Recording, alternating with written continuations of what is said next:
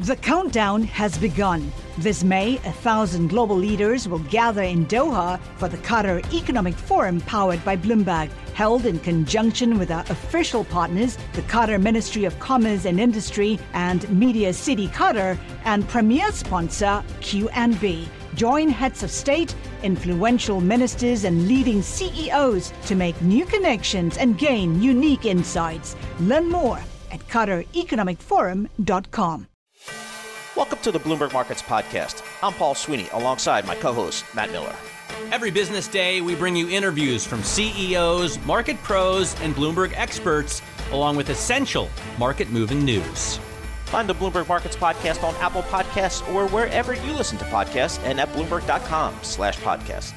All right, let's talk to Phil Palumbo. He's the founder, CEO, and CIO of Palumbo Wealth Management. Phil, Eh, do we have another leg down in this market? I kind of, I'm just not sure how much I should really buy into this bounce off the bottom. What say you? Well, you took the words out of my mouth, right? So we're still in the middle of the storm. And the way I look at it is the Fed said that inflation was going to be transitory. We were the furthest thing from transitory. Oops. The Fed says that we're not in a recession. We had two back to back quarters of negative GDP. As long as I've been doing that, it's always been the definition.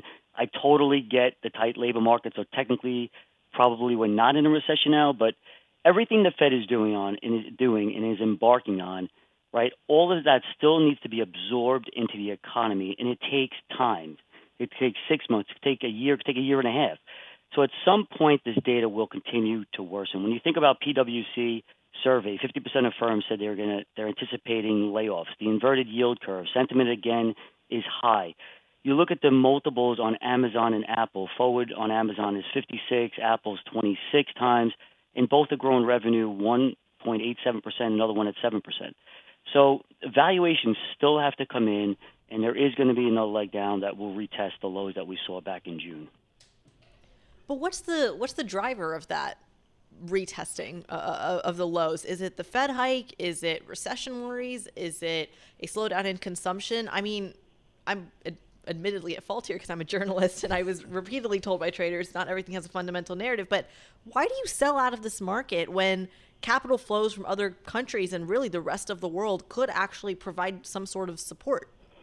Not everything has a fundamental narrative if you're a trader in the short term, but over the six, 12 month period, which is a long term period, with everything that the Fed is doing, and, and because we're in a tight labor market, means inflation could be more persistent, which means the Fed has to act even more aggressively or continue to be aggressive. And all of that is not a positive for stocks. And ultimately, what happens is our companies, executives, they're making decisions to lay off. They're gonna, you're to see analysts re- revise earnings. A revision of earnings of 10 to 20 percent off of what the 2023 250 prediction is that brings you at a forward multiple today of 19 to 22 times, which is basically yep. where we were in the middle of January. So that's not attractive thinking about what the Fed is embarking on and how inflation could be sticky. So, Phil, what do you what do you tell your clients about you know, given that backdrop, your call there for equities? I mean, I see the in the first half of the year the terrible, terrible uh, underperformance of fixed income across the board, whether it's corporates or treasuries, investment grade, high yield. There's nowhere to hide. So if we've got another leg down here, what are you telling your clients these days in terms of if they if they have some new money to put to work, maybe? Mm. Well, a couple things, right? So I've been very consistent, whether it's on your show or anywhere else, that we were in a tech bubble that burst. We thought we the uh, the stock market as a whole was in a bubble right? That came down 23% peak to trough. Yep. The TechNet got got uh, got killed as well. So coming into this year, we were aggressive in cash, and we still are okay. today. Right. So we're being we're being very patient. You know, like Buffett says all the time, wait for the perfect pitch. You know, we're not at a situation where we're having a perfect pitch right now. So we're being completely patient in this scenario. We had great returns. Everybody did, right? Yeah. Going 19, 20, and 21. So being patient here in 22 with everything going on is perfectly fine thing to do.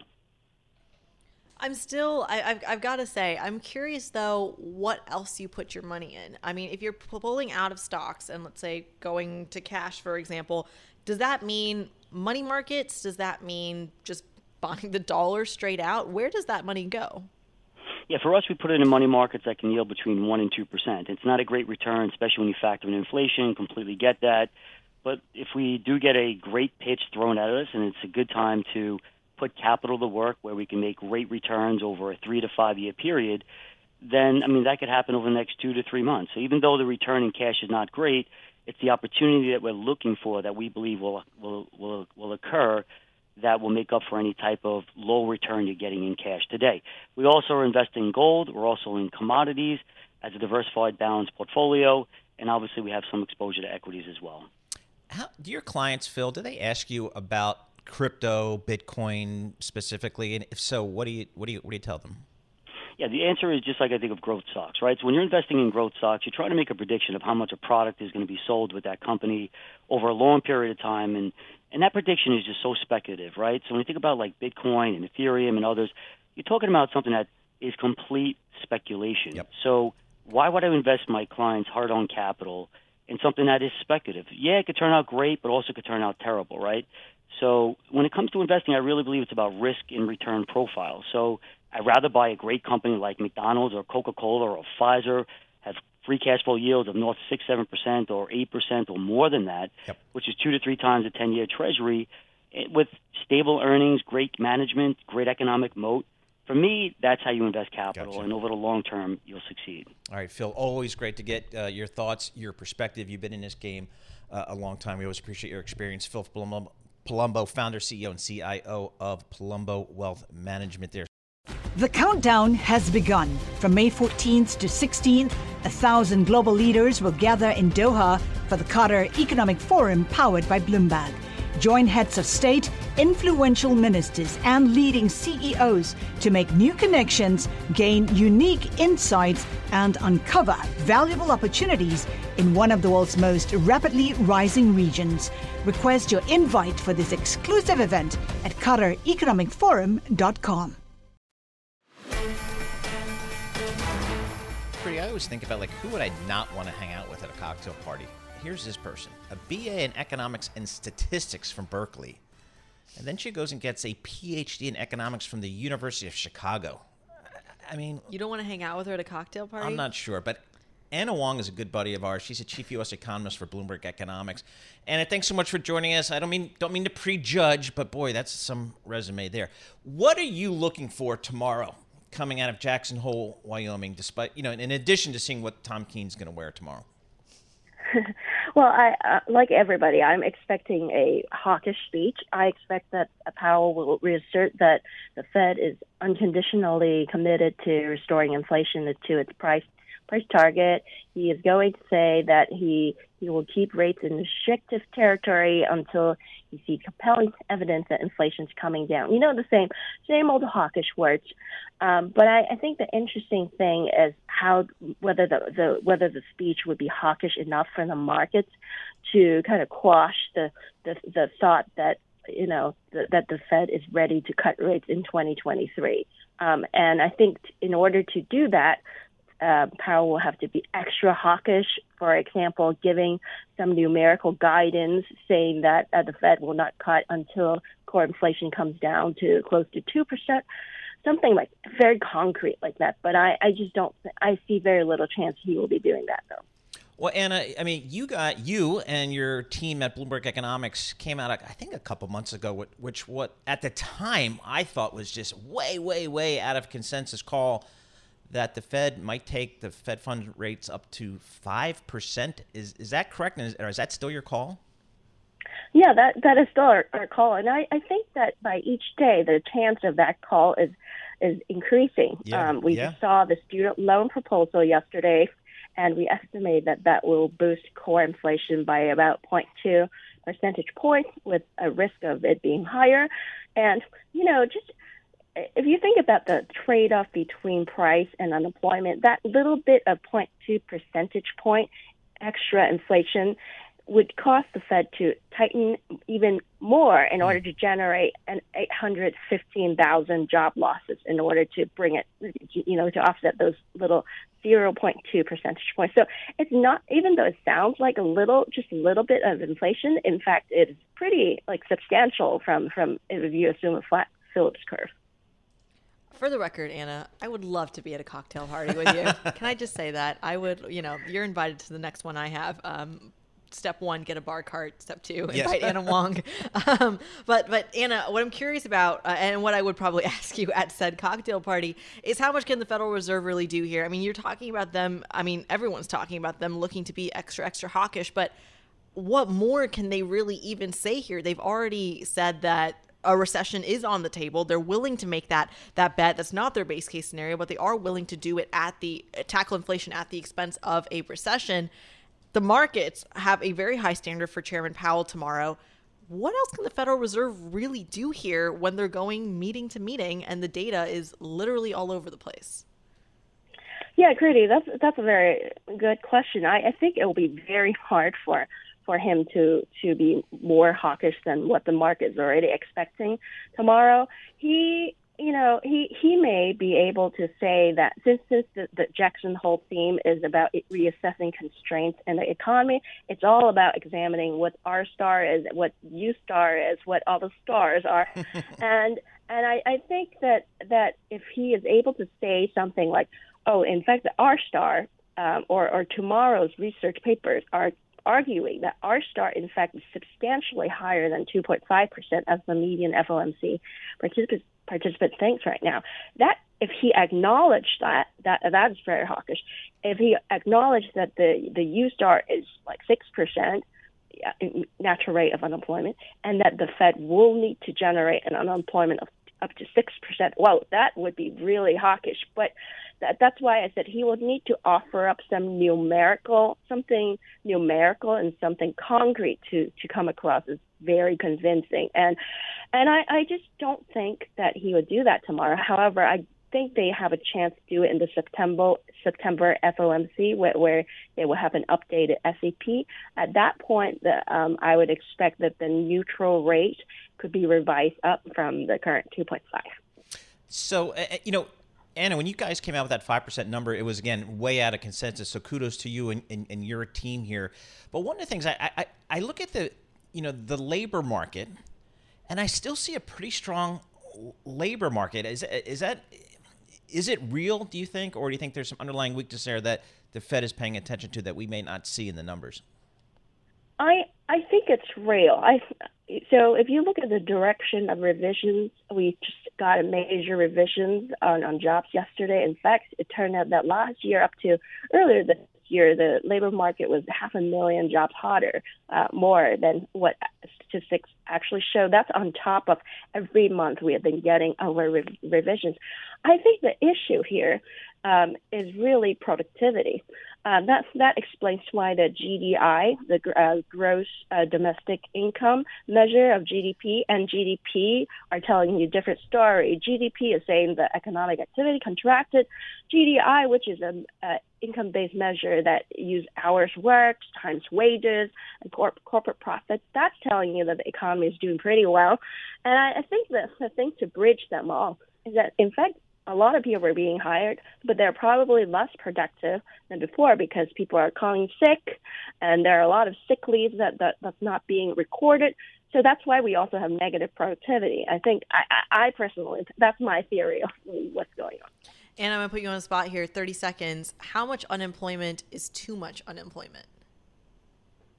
Um, you know, every kind of unemployment is, is bad. Even one extra job loss is bad. So uh, you know, but uh, uh, however, price stability will be important in, in ensuring a long expansion, as Powell said. All right, Anna, good stuff. Uh, again, you guys, you and your team, Anna, were just really early and looking increasingly correct uh, with your call with where this, uh, you know, this natural rate may go here. And we'll hear more from Fed Chairman Powell tomorrow from Jackson Hole. Anna Wong, she's the chief U.S. economist for Bloomberg Economics. And, you know, when she came out with that call, I was like, whoa, because the street was at like 2.5% at the time. Yeah. And she came out with this 5% number, and she may be proven right when all is said and done. You know, one of the criticisms of the Federal Reserve right now and economics at large is simply that they're getting their forecasts wrong. Paul, I'd venture yeah. to say I think the U.S. government lost Anna Wong, and that's maybe why. yes, exactly, exactly. So we're fortunate to have her there. All right, let's go to Amber Fairbanks, portfolio manager for Mirova, uh, up in Boston. And that can make sense. She's an undergraduate from UMass Amherst and an MBA from Boston College, so all in Boston. Go Yankees. Uh, Amber, thanks so much for joining us here what's the investment theology, focus, strategy at your firm, Mirova? Um, so Mirova's approach is a sustainable one. We're really looking at exploiting market inefficiencies that we see around long-term secular trends, as well as the belief that the market's really underestimating the risk coming from poor ESG practices. So let's talk about those ESG practices. I mean, to me, it feels like ESG was all the rage maybe two years ago when the pandemic first struck for a variety of reasons, um, including how we want to really deal with our, our footprint. But I'm curious about how that's evolved in light of, I think, the recent criticism it's gotten. Yeah, I think we've seen some recent criticism starting really the beginning of this year. I know with the Barron's article that came out, there was a similar economist economist article that came out as well. Um, you know, I think that certainly there's there's reasons to be looking a little bit closely at ESG given the popularity, and I think you know the criticism contains some grain of truth, um, particularly around the inconsistent implementation of ESG frameworks by investors and and kind of ESG being used as virtue signaling as opposed to really having real world impact. But you know, I think really these are effective debating points, but really none amounts to anything close to a disqualifying argument. I think really the attention to ESG issues becomes a fiduciary duty to investors and to company managers and directors because of financial materiality. And I think that's the most important point is that you know history has really shown that attention to ESG issues is really increasingly important in the creation and preservation of value. And certainly there's been a lot of examples like the BP Deepwater Horizon explosion, you know, Facebook's data privacy, that have really pointed to the importance of considering ESG issues. Um, so it really becomes a management of intangible issues around brand and reputation, human capital, for example.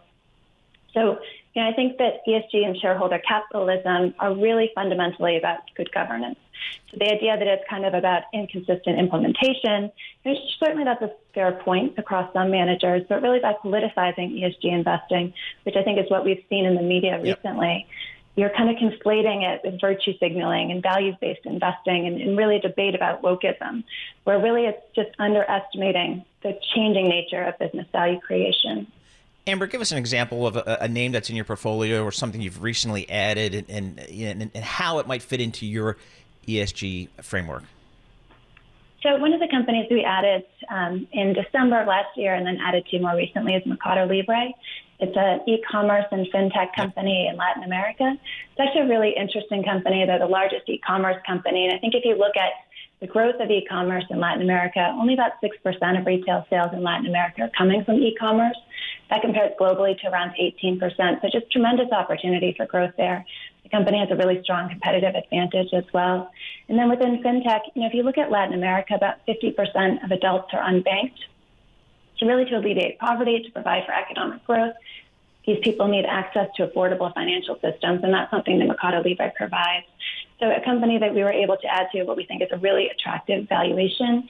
It's certainly a growth company, uh, but I, and I think you know it's been such a sentiment-driven market, particularly in the beginning of the year with growth selling off so sharply. But a company that continues to post very, very strong fundamentals. So we took our long-term valuation approach and we're able to exploit kind of the short-termism that we're seeing in the market today.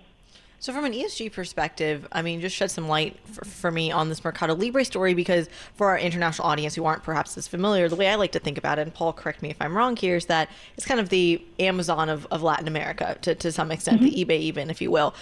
I'm curious why the investing case for Mercado Libre differs from that on Amazon when it comes to an ESG basis. So with Amazon, there's been a lot of social issues that have us concerned. You know, their treatment of workers, for example, as well as their management of third party manufacturing. And so it's really those social issues that have us concerned around Amazon. I think, you know, from a fundamental perspective, um, from a secular trend perspective, the company is certainly attractive, but it's really the idea that eventually over time, those issues, if not managed correctly, have a financial impact on the company. And I think we've seen that with companies like Amazon to a certain extent, but more companies like Facebook, for example, and Alphabet. So Mercedes Benz is also another name here for you guys. Give us the case there for Mercedes Benz. So we added Mercedes to the portfolio in March. You know, it's a company that has a really strong plan around the electrification of vehicles. They're targeting 50% of sales from EVs by the year 2025, and then 100% from EVs by 2030. They put 40 billion euros in capex to really retool factories and step up software efforts. And so, really, a strong plan that we think is addressing that growth towards electric vehicles. It's a company that we bought after the Russia Ukraine conflict. A lot of concerns in the short term around supply chain. But I think if you look at the long term value of Mercedes, it's very much intact. The stock's trading at a PE multiple of less than five times, has about a 30% free cash flow yield. I think it's a very attractive stock here today. So, Amber, for your clients, do your clients, eh, for your funds, do they, is the ESG part of your offering the primary driver why they're with you guys as opposed to somebody else? Is that your typical client? Yeah, I would say it, it really comes down to performance over the long term, and I think that that's really what's driving the growth of our assets. Where you know they've grown tremendously over the last several years, and I think that that's at the end of the day what's going to continue to drive ESG fund flows. Um, it, it's really that integration of ESG to really help us understand company culture, for example, help us understand the company management team, and really how companies are addressing both risks and opportunities around ESG, which we think is very material in the creation or destruction of a company value. Amber, talk to us about data because you know when I go do my financial analysis, uh, you know I can look at income statements, balance sheets, cash flow statements. They're all audited. I kind of get a sense I can compare and do all that kind of work. Uh, and Bloomberg actually one of the most widely used functions on the Bloomberg terminal is FA for financial analysis. Talk to us about the the data that's available to do ESG analysis. I've heard that it's it's not nearly as robust as financial data is. Uh, where's the industry there, and what could be done? Yeah, I would definitely agree. It's not as robust as you can find in you know balance sheets and income statements as well as on Bloomberg. But I think you know it, it's really because there's a subject subjective element right now still at the ESG. There's also not a lot of transparency when you're using a lot of these third party rating agencies. They're relying a lot on the company disclosures, which can often lead to a large cap bias where you have companies that are disclosing a lot around ESG data. Um, so for us, it, it's really about digging deeper. We've really built out our own ESG team so we can take a much closer look at companies. Um, so I think right now there's still an evolution with regards to the third party data providers. Standardization of that data, I think, will help over time we're starting to see that regulation, I think, which will be beneficial. All right, good stuff. Appreciate uh, getting your thoughts. Amber Fairbanks, portfolio manager for the firm Mirova, talking about ESG uh, investing. The countdown has begun. From May 14th to 16th, a thousand global leaders will gather in Doha for the Qatar Economic Forum powered by Bloomberg. Join heads of state, influential ministers, and leading CEOs to make new connections, gain unique insights, and uncover valuable opportunities in one of the world's most rapidly rising regions.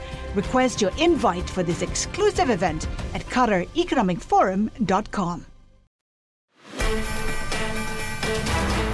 All right, let's talk about the uh, private credit business. This is a business I like. I like the yields that investors can get there, um, and a lot of capital is flowing to that biz. John Kline, he's a managing director and co-portfolio manager of private credit at the firm New Mountain Finance Corporation. John, thanks so much for joining us here. Talk to us about the state year to date of private credit, because boy, my equity portfolio has gotten crushed. Even my corporate bond, my treasuries, they were crushed. Um, talk to us about the private credit market. Sure. Uh, well, good morning, and thanks for having me on the show. I appreciate it.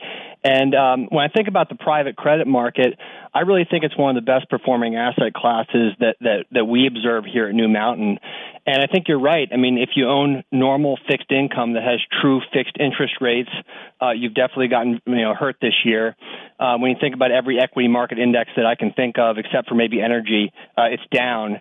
Meanwhile, in private credit, we really benefit from the fact that we have floating interest rates, you know, good industry selection, and, uh, and, and that's been a real tailwind for us. But the biggest driver is floating interest rates, and when you have floating interest rates in a rising rate environment, uh, we pay coupons that rise right in line with the Fed increases, and that's very important for our investors.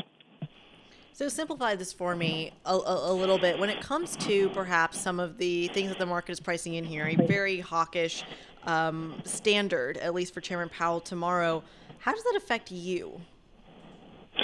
So when we think about our portfolios and, and the, the most visible portfolio that we manage is New Mountain Finance Corporation, which, a, which is a publicly traded BDC.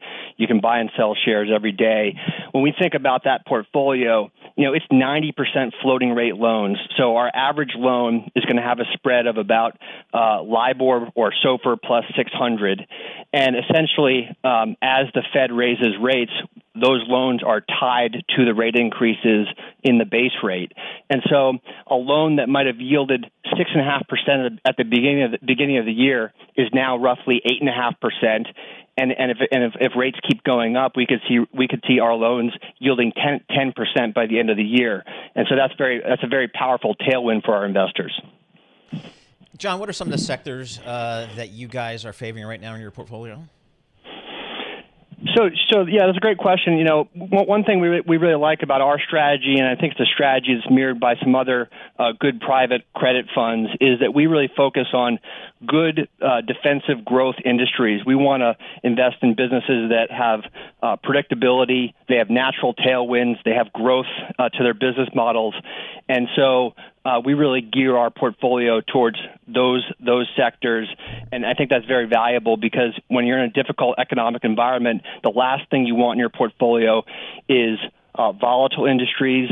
Uh, cyclical industries or secularly challenged industries, and those are the those are the, the, the types of companies we really seek to avoid. John, there's a lot of uh, talk that uh, if we're not in a recession already, that we're pretty darn close, and that's something that people need to put into their models uh, probably for next year. How do you guys think about your portfolio in a recession scenario? So, in a recession scenario, I think it just ties into a lot of the things I, I just said, which is we want businesses uh, that just have that great predictability. So we focus on software businesses that sell software every year to the same customers and have high retention. We like database companies that provide much, much must-have data to their customers, not unlike uh, uh, Bloomberg.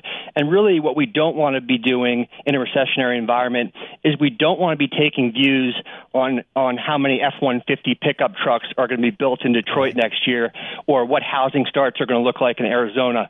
We just think think that's very tough to predict. And if you're a credit investor, we get paid for delivering consistency of return, making sure that we we're able to pocket our coupons and get principal when the maturity is due. So those defensive industries are really where we like to stay. So let's go back macro here because that's my uh, my safe space, as Paul knows. I, I, I, like to do that. I'm, I'm curious about simply the implications here when it comes to liquidity and how that affects private credit. It kind of feels like it's almost marching to the beat of its own drum, but liquidity is an issue that is hitting the public markets very well. If there's a lag for private credit, walk us through the domino effect there. Well, I guess you know. Um, so my safe spade is bottoms up, bottoms up credit analysis. But but but when I think about you know our overall um, our industry, essentially when I think about private credit and the liquidity that we have, is we we just because of floating rates, we're attracting a lot of investor interest, a lot of capital flows that really are attracted to that floating rate secured debt product. And so we basically take the investor inflows that we get into that product, and then we're able to lend to our uh, financial sponsor clients. So we feel good about the overall liquidity in the market, and in general, we see good demand for our loans because the syndicated market does have liquidity challenges, and so we can really prove to be a very good solution for um, for folks that want to buy high quality defensive businesses, um, uh, and, and that's the way we think about it. John, just uh, 30 seconds. Just how's the deal flow these days with your sponsors? So, so deal flow is good. I mean, when when when we think back to 2021, deal flow is at a record, and I think you know we have come off that record just because the overall economic environment is less strong. But I think our sponsor clients do see good bargains now that the stock market has declined and valuations have settled. And so, um, if if our clients see bargains and the ability to buy good businesses at at better valuations, um, we think there's a good opportunity for for solid deal flow going forward, even if we don't hit deal flow levels that we saw in 2021. All right, John. Thanks so much uh, for taking the time. Really appreciate getting your perspective here. John Kline, he's a managing director and co-portfolio manager of private credit. Uh, the firm is New Mountain Finance Corporation.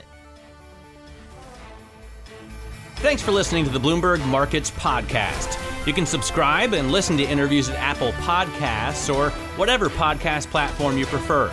I'm Matt Miller. I'm on Twitter at MattMiller1973. And I'm Paul Sweeney. I'm on Twitter at PT Sweeney. Before the podcast, you can always catch us worldwide at Bloomberg Radio.